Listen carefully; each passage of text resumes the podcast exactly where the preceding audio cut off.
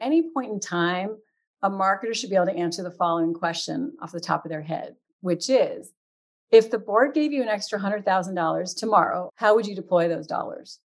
And I'm always surprised when marketers don't have an answer for this. It's grounded in a combination of past performance, strong rigor around metrics, and importantly, a strong relationship and alignment with the sales organization. What does the sales team get excited about? What kind of programs do they really lean into and they want to follow up on and chase after? Hello and welcome to SaaS Half Full, the only show serving B2B SaaS marketers. I'm Lindsay Roper, president at Blast Media, and I will be both your host and your bartender today. My guest today is Lisa Ames. She is the CMO of Norwest Venture Partners, and we're talking today about how to operate on a lean marketing budget. And more specifically, if you fell victim to budget cuts this year, which many of you did, how do you reallocate that? And how do you make the case for more budget when things start to go better? So, if you'd care to grab a drink and join me as I chat with Lisa Ames. Hey, Lisa, welcome to SaaS Half Full. Hi, Lindsay. Thanks for having me. I'm excited that you're joining me. We've been working over the past couple weeks to nail down our topic.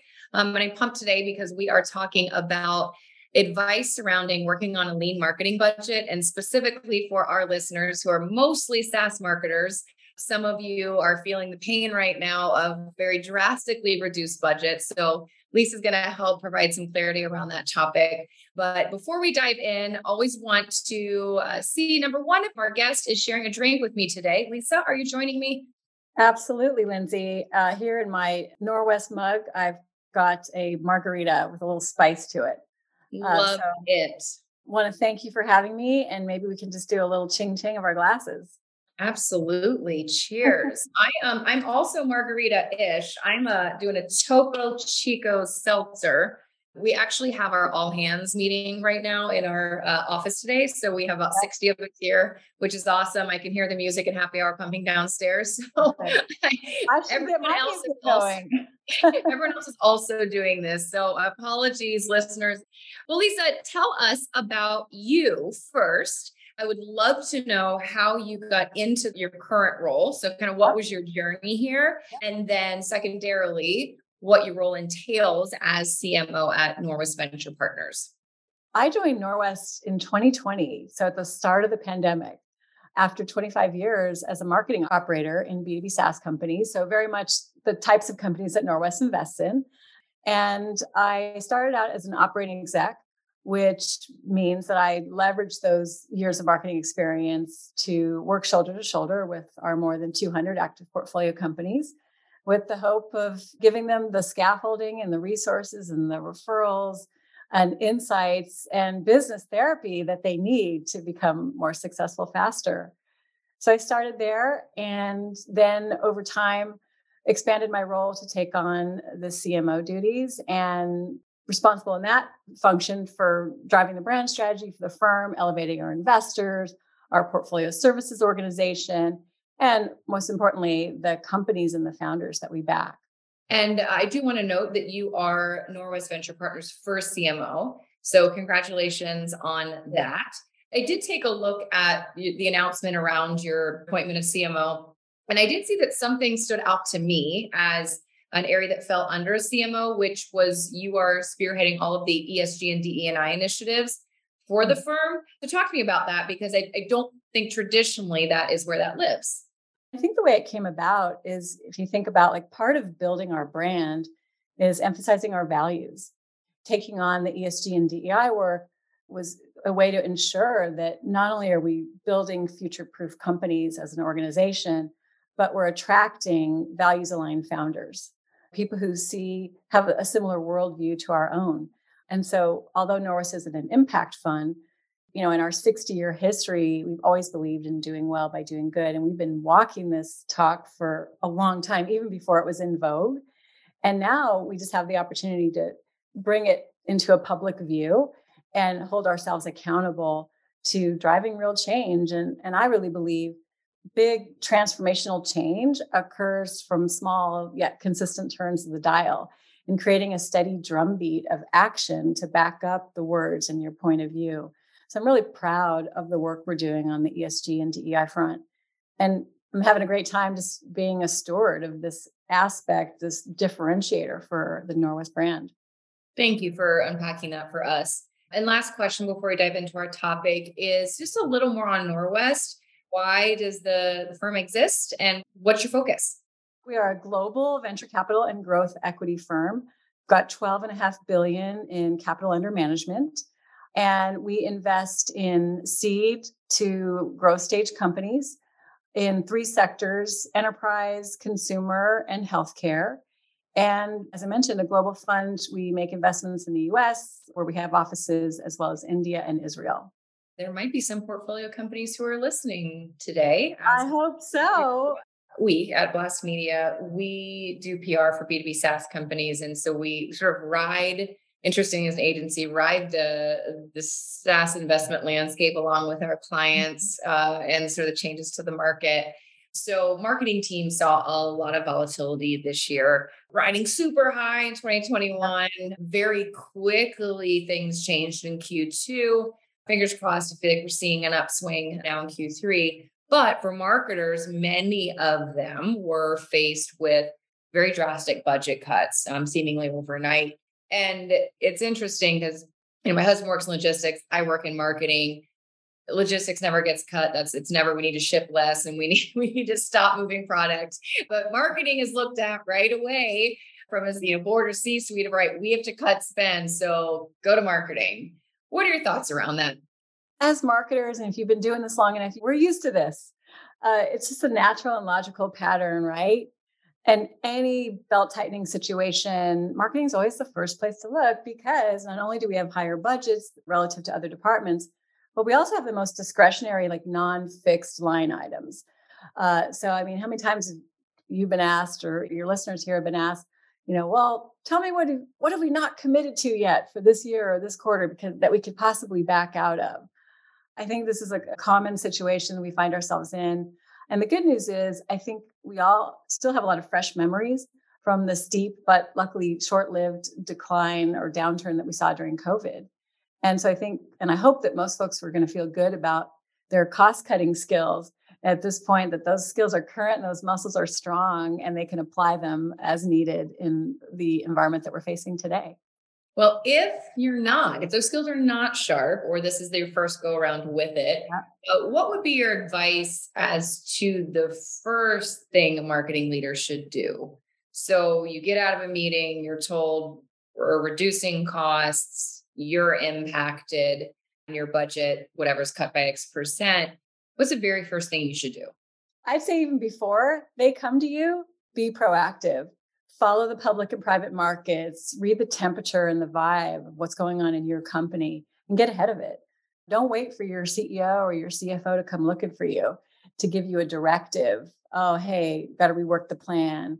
I've fallen victim to this in the past, and it's it's a really disempowering position to be in. And by definition, that puts you on your heels. You're on the defensive. And it also gives you a lot less authority to really drive the conversation. So I, have said this before, and I say it even more now being in a VC and, and growth equity environment is at any point in time, a marketer should be able to answer the following question off the top of their head, which is if the board gave you an extra $100,000 tomorrow, how would you deploy those dollars? And I'm always surprised when marketers don't have an answer for this. It's grounded in a combination of past performance, strong rigor around metrics, and importantly, a strong relationship and alignment with the sales organization. What does the sales team get excited about? What kind of programs do they really lean into and they want to follow up on and chase after? In my time at Demandbase, that was something that's probably one of my biggest lessons. We had such a strong sales and marketing alignment. And part of the reason we were successful is we came together, we got around the table, we ideated together at every step of the process. And so there was never a question of what action we wanted them to take and what these campaigns were about and what they were in service to and what the key messages were because they were at the table with us every step of the way. I'd say know your data and be able to answer that question. If a board member or the CEO came to you and said, Hey, got some extra money, how are you going to spend it? and part of knowing that is knowing what's not working for you. What are your channels that are underperforming? Where are you going to lean in so that the business starts to become more predictable? As you put more money in the top, more money comes out the bottom. On the flip side, then, should marketers be able to answer the opposite of that, which is should you always know if you're cut by a hundred thousand, where would you cut? I think so. Yeah, because it's like knowing where you deploy extra dollars by definition assumes that you also know where you're going to pull dollars from because you have that strong commitment to metrics and performance tracking as well as and it's not just about the numbers right? It's, it's all about like what's the vibe in the sales organization and, and like what are our customers saying? Let's get in front of them and find out and we can gather qualitative data to support what the dashboards are saying. Because i don't and, and we could get a whole we could have a whole separate podcast about attribution but i think there is a tendency for people especially at the executive level to lean into well what can we measure? And therefore that must be where we should place our bets and I would say that's not always the case. And, and to me, it's taking a, a worldview coming at the situation from that different altitude to say, well, if I take into account the investments I've made, the performance data I have, some of my past experience, and a little bit of my gut, when you blend all those things together, when you munge them together, which I think is a technical term, then I think you get the best view of what's really going on in the business.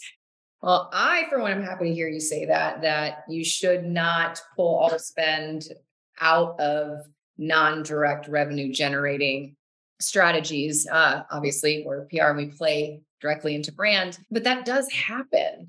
Where if we can't draw a line to ROI, then cut it. And you and I could, I'm sure, make the same argument all day long, which it is imperative from a brand and visibility and perception standpoint that we don't go dark. Mm-hmm. And that's it's debilitating for a business to all of a sudden have the perception of like, well, this ship's sinking. They're nowhere to be found, right? Where they pulled the plug on their events and their uh, other brand spend and their maybe it's their social or their, you know, not making announcements. But unfortunately, that does happen. How do you suggest making the case so, I mean, if, if you have a CEO who's very active in, or maybe it was be a CFO, but a CEO is very active in marketing, thinks they know marketing, who says, Everybody's a marketer, Lindsay, don't you know that? That we have to cut anything that doesn't have a direct line of revenue. How do you combat that and make a case for keeping spend in other areas? I think a couple things. One, I think the zeitgeist can contribute. So, you know, podcasts are all the rage these days. And you wouldn't keep doing your podcast if you didn't believe that it was driving some benefit for your business. And luckily, a lot of people have that view right now. Everybody wants to get on the podcast bandwagon. So I think there's some tailwinds there that can help marketers make that case. I also think, and I referenced this a second ago, but just the qualitative inputs that you get, and like whether it's comments and engagement you get via social or you meet someone at a conference and they say, Oh, I listened to that podcast and I really took a lot out of it. And then I told three friends. And even in my case, I developed a blog last year and a, a webinar on how to gain the confidence of your board uh, as a marketer and put it out there and not much happened. So I figured, oh, whatever, maybe, you know, that wasn't a hot topic. And then, like a year later, one of our portfolio leaders who was new in the seat was obviously trying to put her best foot forward. And she said, Oh, yeah, I was getting ready for my first board meeting and I Googled how to get the confidence of your board, and your blog came up. And she's like, I couldn't believe it. And it's not even like she went to nvp.com to look right. for that. She just Googled it. My blog came up and she was like, wow, this is a home run. I love Norwest. Norwest understands what I need and they deliver it. And oh, I'm a huge fan. So, something like that, you can't measure, but mm-hmm. it's such a powerful experience that she had and that she relayed back to me and gave me confidence that was a worthwhile undertaking. It's great advice. So, companies that you are helping, your portfolio companies, all shapes and sizes, but I do want to focus really more on the maybe it's the smaller companies with the leaner marketing budgets. Maybe they have a marketing leader, maybe they don't. Maybe that falls maybe under more sales and revenue. But what general advice do you have when you you have a lean marketing budget on how to distribute that budget in a way that's going to have maximum value. And I'm saying value over ROI, because again, believer that not all, all marketing investments need direct ROI. So how do you distribute and allocate that lean budget in the areas that make the most sense for a, a smaller business at that time? I think the first part is to try to determine is this the right budget to start with? Notwithstanding how I'm going to distribute it, but do I have the right number in front of me? And that's something I see a lot in our portfolio where companies will come to me and say, hey, you know, here's what our budget is. Like, is this too much? Is this too little? You know, how does this compare to our peers? So that's sort of the first question I like to answer is like this even the right amount? So over the last couple of years, I've been benchmarking marketing investment across our venture and growth equity portfolios. And I've zeroed in on a, a couple of vectors that our companies can anchor to I'm trying to determine if uh, am I above the line or below the line. So looking at like ARR multiple versus total budget. You know, so for example, if your new AR plan for the year is $10 million and your total marketing budget, including headcount, is 3 million, then your multiple is 3.3x, which would be in line with what I'd hope to see. In general, I like to see ARR multiples in like three to 5x territory. But that's not, not hard and fast because your company might be in high growth mode or you might have a lower velocity sales model. And that so this might not pencil. And so that's why I like to consider other vectors too, so that people can triangulate and get a sense at the end of the day, oh, I think we're in about the right territory. So I also look at uh, program spend as a percent of GAAP revenue. And here, I like to see about 5% in the growth equity portfolio, about 7% for VC backed companies. And again, you can marry this with the first to see, oh, you know, my above the line, below the line. And generally speaking, if you're above the line on all, you're probably in good shape. If you're below the line on all, maybe you need to take a, another look. And then finally, the breakdown of headcount versus program spend. I used to see in the last probably 10 years, it was trending at like 50 50 when I think about the previous B2B SaaS companies I, I, worked in as a marketing operator. I've seen it and I'd be curious to compare notes with others. Certainly in our portfolio, seen it trend more towards 60 40. And I think the reason for that is so 60 in, in the camp of program. And I think it's companies are more and more relying on contract workers because not only of uncertainty around the budget, but uncertainty around how their business is going to perform and what needs that they might have in terms of talent in the organization, what they might need today might look like, smell like, be something different 18 to 24 months later, and they don't want to turn over that headcount. I think a lot of reasons why I'm seeing that trend, but I think as I speculate, those are the ones that make most sense to me. Do you find that there is a certain discipline that tends to perform well in a contract role? Are these creatives demand gen content? Do, yes. do, you, do you see success more in one area over another? I have a tendency to believe that if the inevitable time comes, you know, or the unfortunate time comes that you have to make cuts, for example, or even if you're looking ahead, like, what am I going to hire full time versus what am I going to outsource? My tendency, and I'd be curious to hear your point of view, Lindsay, is that you should outsource the things that are like highly specialized and or that are that change frequently like digital is a great example. You know what's true today in terms of digital best practices is not going to be true 3 months from now. And do you really want to invest in trying to keep up with that changing landscape? Or do you want to place your bets by outsourcing it to an agency that that's what they specialize in is mm-hmm. staying up to date and they're agile and they can lead the market. Same thing on the ops side.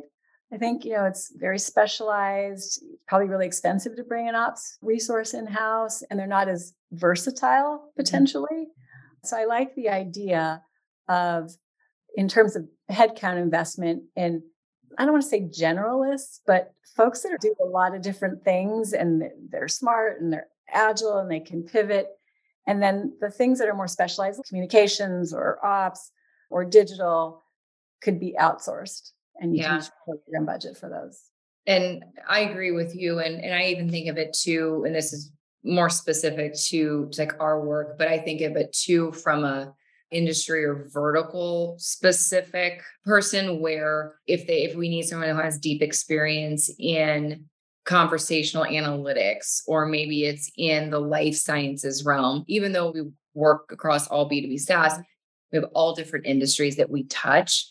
And so having deeper experience in a specific vertical or industry is tough to hire full time for because we may have a client or two clients potentially that touch that space but the chances of us being able to fill you know full time and also to be able to learn deeply all those different industries. So it also just throw in there more of the industry or, or vertical specific knowledge as well. That's a great point. I like that and along the the lines of the the contract workers, something I'm seeing a lot more of right now is the fractional CMO. Mm-hmm. That the availability of an appetite for fractional CMOs is heightened now more than they've ever seen it. So, I wanted to get your thoughts on it. Do you agree? Are you seeing that as well? And what do you think is driving that? I am seeing it. And I think sort of like this, there's two sides of that marketplace. There's the talent marketplace where I find folks, they get to a certain point in their career, the more senior they become, they're less inclined to want to take an operational role for various reasons. Maybe because there's sometimes a lot of uncertainty that goes along with it. As we know that the tenure, the average tenure for a CMO is, what is it, like 18 to 24 months, something like that? It's getting lower. lower. lower and lower. Gosh, we could have a whole other podcast about what that is, right? So I think the talent side, it's like, hey, I want to de risk. I want to spread the love. I want to context switch and work with a lot of different folks. And I can see the appeal there for sure. And I feel that every day in my job because I work with upwards of 20 portfolio companies in a month. And so my pattern recognition is accelerated, my learning is accelerated. I have access to more data sets. I feel like, oh, I've learned more in the last two years than I learned in the previous 10. So I think that's appealing for talent. In terms of why the companies want to do that, I think it speaks to a point I made a second ago is they don't know their needs are going to be shifting so much. Like what you need today as a startup, like in a series A enterprise SaaS company, is not the same profile.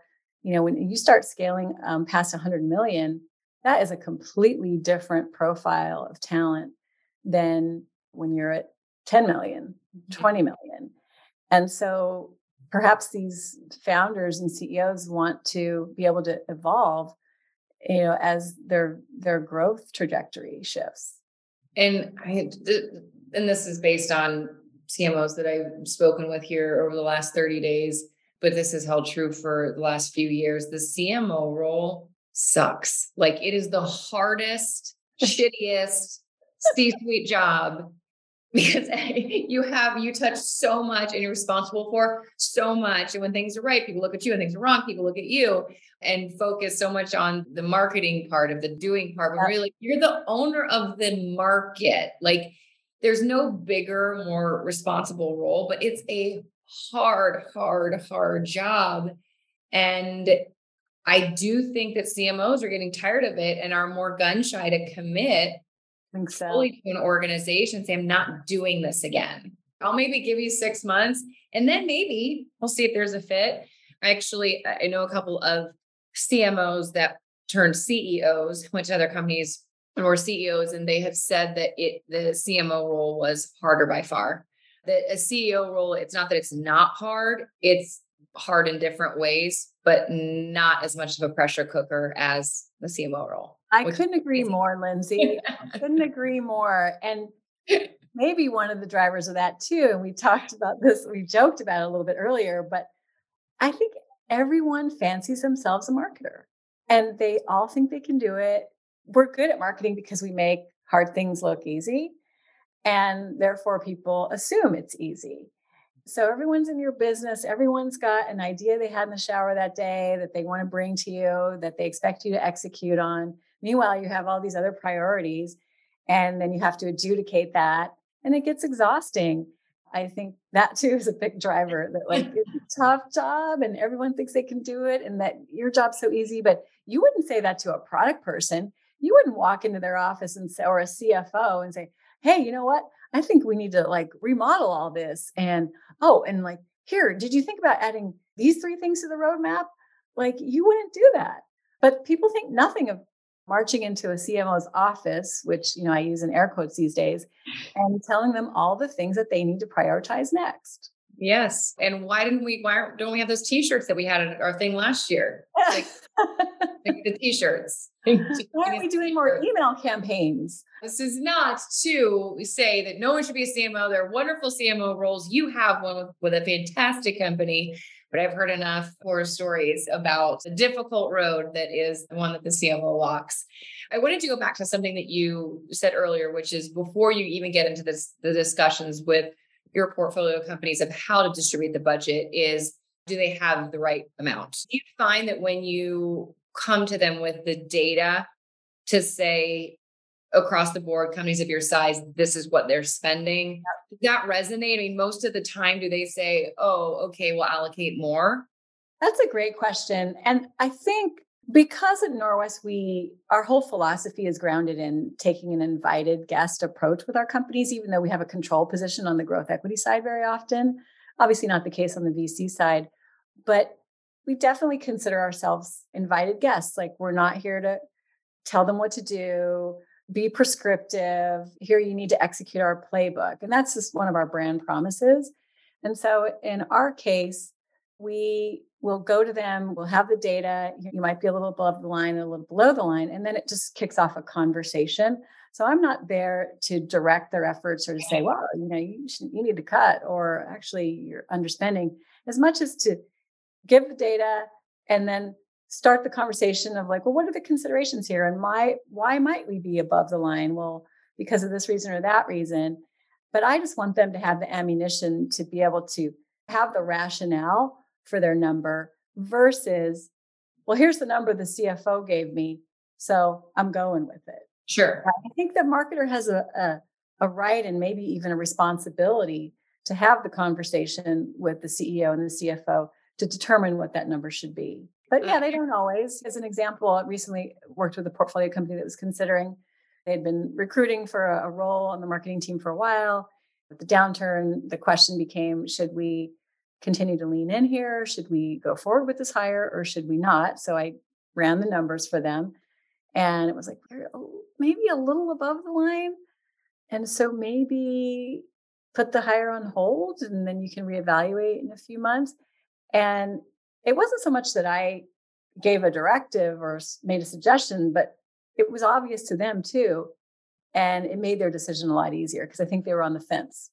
When you think about all the companies that you you're invited, right? You want to be an invited participant, but those that you help, do you see a common I guess mistake rise to the top when you think about is there a common mistake that you see most portfolio companies make when you first dive in and, take a look at their marketing strategy? More broadly or with respect to budget? You can answer it any way you want. There is. and this is not just our unique to our portfolio. This is aligns with my experience over the past 25 years, I think companies tend to have, they often or sometimes have underdeveloped investment in, in operations. Setting that foundation is it's very tempting and quite honestly intoxicating to start generating leads. Every sales leader wants leads, every CEO is like, we got to get the pipeline rolling.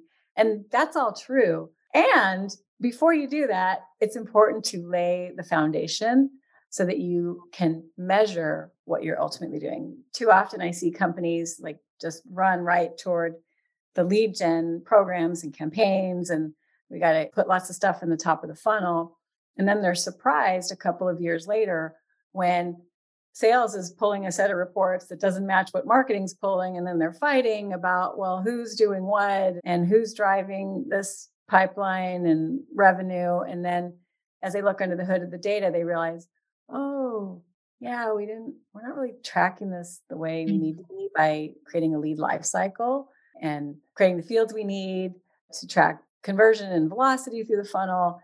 And then they find that they have to backtrack and try to re architect something that could have or should have been built from the beginning. What are other tools that you recommend as those initial software investments to help with connecting the data, tracking analytics, et cetera? Of course, you know, Salesforce, a CRM solution. A lot of companies are leaning into HubSpot, all your, you know, Google Suite. And one of the questions I get a lot because of my background, four years at Demandbase, is well, when do we buy an ABM solution? And this is always a tricky one for me because obviously I'm a I'm a fan. I see value in investing in, in account-based marketing. I also think it can be tempting to convince yourself that you are executing ABM if you purchase an ABM solution. So I always caution our companies and work side by side with them to let's establish your foundation, your basic strategy, create sales and marketing alignment, figure out, let's get alignment around an initial criteria for your list, and then maybe start to operationalize some of that and build the muscle around ABM before you invest in the solution. And I think you could fill in the blank, apply it to any solution that you might invest in. It could be PR tracking, right? It could be social tracking. Just make sure you're leading with strategy and that you don't convince yourself that if we buy this tool, then we will be executing a certain type of program or initiative.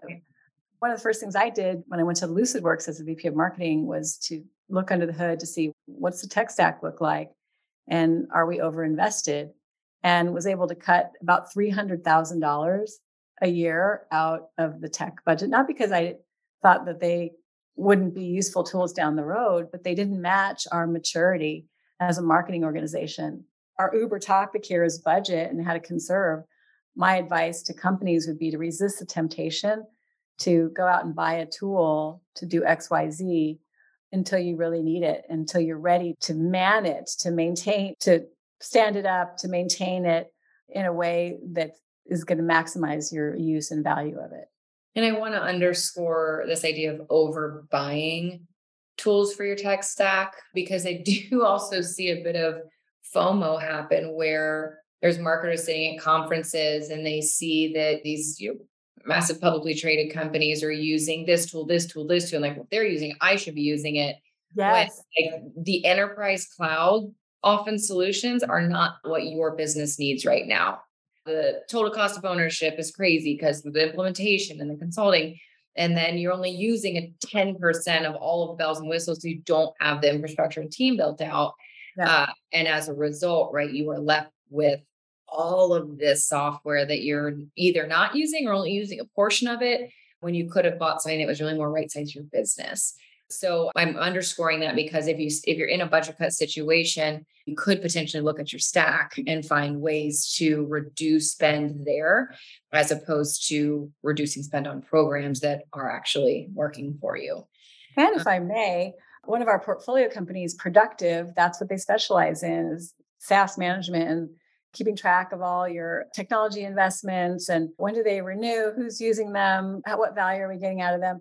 Because those things could easily get out of hand. And certainly I discovered this when I did the audit at LucidWorks, is I was new to the company. So I'd say, well, who's using this and who's using that? And you, you, can imagine a lot of shrugged shoulders, like, oh, I didn't even know we had that. right. what is it? I've actually had Rajmi from Productiv, uh, their CMO, on this show. Yeah, that's right. She was on here, and her topic was the first 30 days as a CMO, things you should know. And it was her role at Productiv. So that is coming full circle. I love it. I love it. Well, Lisa, this has been a great discussion. As I end every episode, I ask all of our guests if they could send us out with their favorite or signature toast. Well, I just made this one up on the spot, Lindsay, but it seems to ring true in, in how I go about the work I do. But it's um, stay curious and always be learning. Be a learner, not a knower. Ah, oh, love that. that. Thanks again to Lisa for joining me on SaaS Half Full. We took this conversation a few directions. Hopefully, you found some value in it. I always appreciate the listen. Uh, please subscribe, leave a review on Apple Podcasts if you're so inclined. But until next time, bottoms up.